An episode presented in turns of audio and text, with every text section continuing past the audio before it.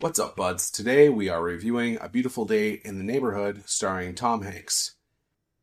A Beautiful Day in the Neighborhood is directed by Marielle Heller, who you might have seen her work before. She directed Diary of a Teenage Girl, and last year, I think it was last year or the year before, uh, she directed a movie with um, Sookie from Gilmore Girls.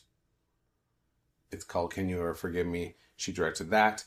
Marielle Heller directed A Beautiful Day in the Neighborhood, starring Tom Hanks as Mr. Rogers. So, going into this movie, I did not know that it wasn't fully about Mr. Rogers. The plot of this movie is that a writer for Esquire he interviews Mr. Rogers during a very difficult time in his life where uh, his dad's kind of back entered back into the picture, and what ends up kind of taking place is kind of like an extended therapy session with Mr. Rogers. Everyone's really good in this movie. Chris Cooper is um, Matthew Rhys's father, and both of them are really good. So, what did I like about this movie? Um, first of all, the aesthetic is really interesting. Um, the way they kind of frame the movie is really interesting.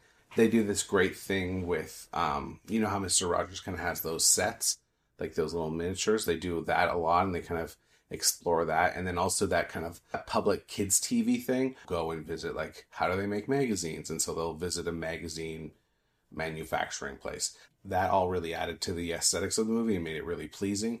It was shot really nice. Let's talk about tom hanks a little bit. Tom hanks is really good in the role. I understand why he's getting nominated. I still i felt like i was um, how do i say this properly? He brought the warmth that was needed to the role and I can't imagine anyone else being able to carry that role with the weight it that was needed, like just the presence. That said, Mr. Rogers is such a weird guy.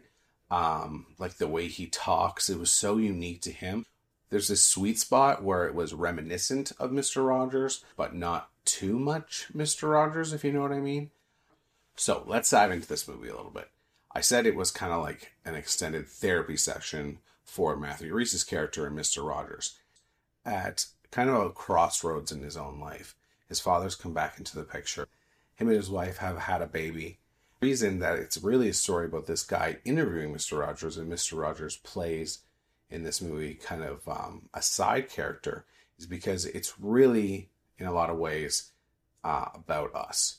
Um, here's so there's a few moments in the movie where you're on set with Mr. Rogers and he's doing his you know Mr. Rogers thing and it's interesting to see they've rebuilt the sets and that's all very artistically pleasing. So he's watching him do the puppets and then and then they cut back to Matthew Rhys, and like his cynical like face is like the face I had on. And it's not that I'm not enjoying Mr. Rogers. Like I I have nothing I grew up on Mr. Rogers, kind of. Um, he was just one of many, like Fred Penner and Mr. Dressup.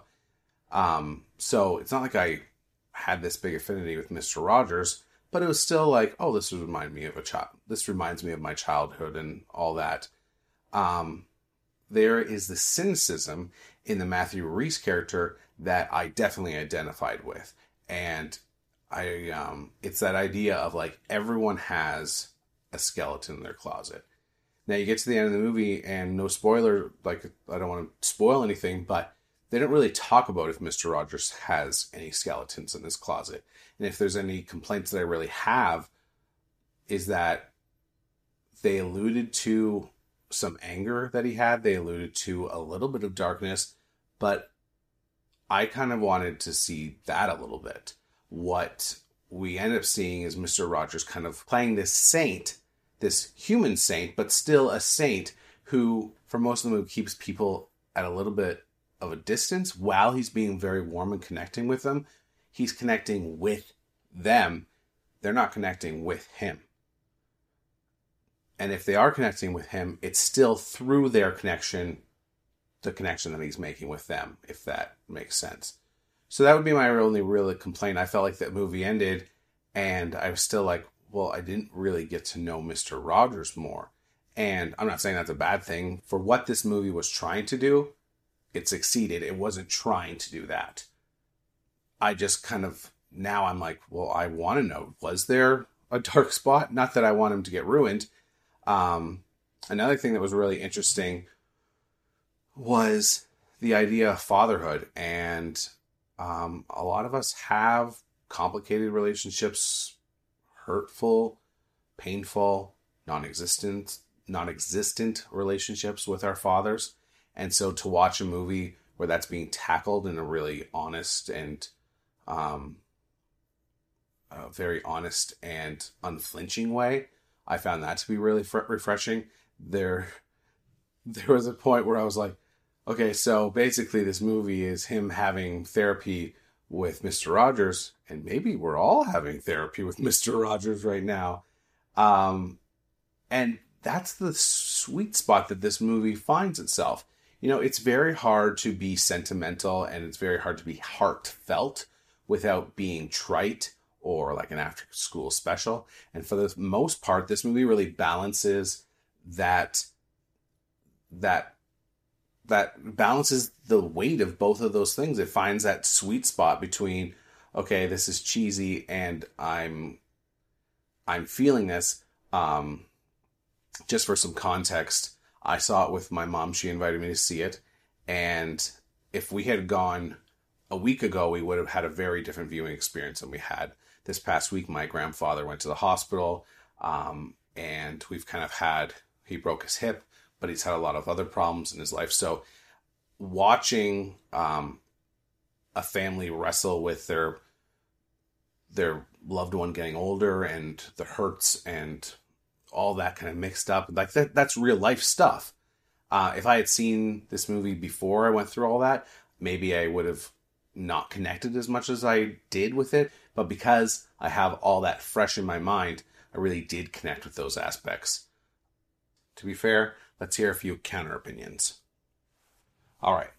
Um, Louisa Moore of Screen Zealots says creepy performances, a mediocre story, reliance on nostalgia, and disinterested direction turn this mess into a flop almost as soon as the open credit opening credits begin although she did still give it two stars, which is weird because that's a pretty brutal thing to say about a movie, um, as well as the infamous Armond White of the National Review says that the movie seems wary of faith.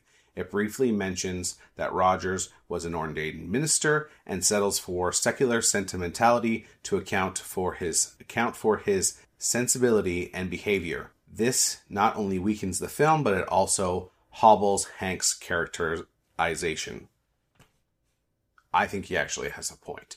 A lot of the movie left me wondering, what is this guy's deal? What what motivates him to be this way? There has to be a reason that this man is so different than everyone else. And as someone who doesn't like I was talking about I was talking with my mom after I kind of expressed this and she goes, "Well, I'm sure you could research it and like read a book and find out why." And I was like, yeah, but I don't want to do all that. I want that to be present in the movie. So I think he has a point. I don't think that's what this movie was trying to do. It was about a man meeting Mr. Rogers and his guard getting dropped and allowing himself to forgive and to heal. Those are very powerful things. Um, I really disagree with the first review. Um, I I felt the direction was like I said before, it's hard to be emotional and it's hard to be it's hard to be heartwarming and deal with matters of the heart without being over the top, without being trite. And I think she pulled it off. So I would recommend A Beautiful Day in the Neighborhood. I think if it seems like something like maybe Girl with Mr. Rogers or you know, you need you need some therapy uh, I should. If you grew up with Mr. Rogers, or maybe you just need to have a good cry. My mom cried through most of the movie. Um, but even if you don't want to do those two things, I think it's worth a watch. It's an interesting, um, it's an interesting view on humanity and the ways that we are alike. It's about loving people even when they haven't changed. It's about loving people despite you know the shitty things about them and recognizing and, and forgiving our own self for those same things so there's some really great, interesting things in this movie, and I definitely recommend it. That's my movie review. Um, see you next time. Thanks.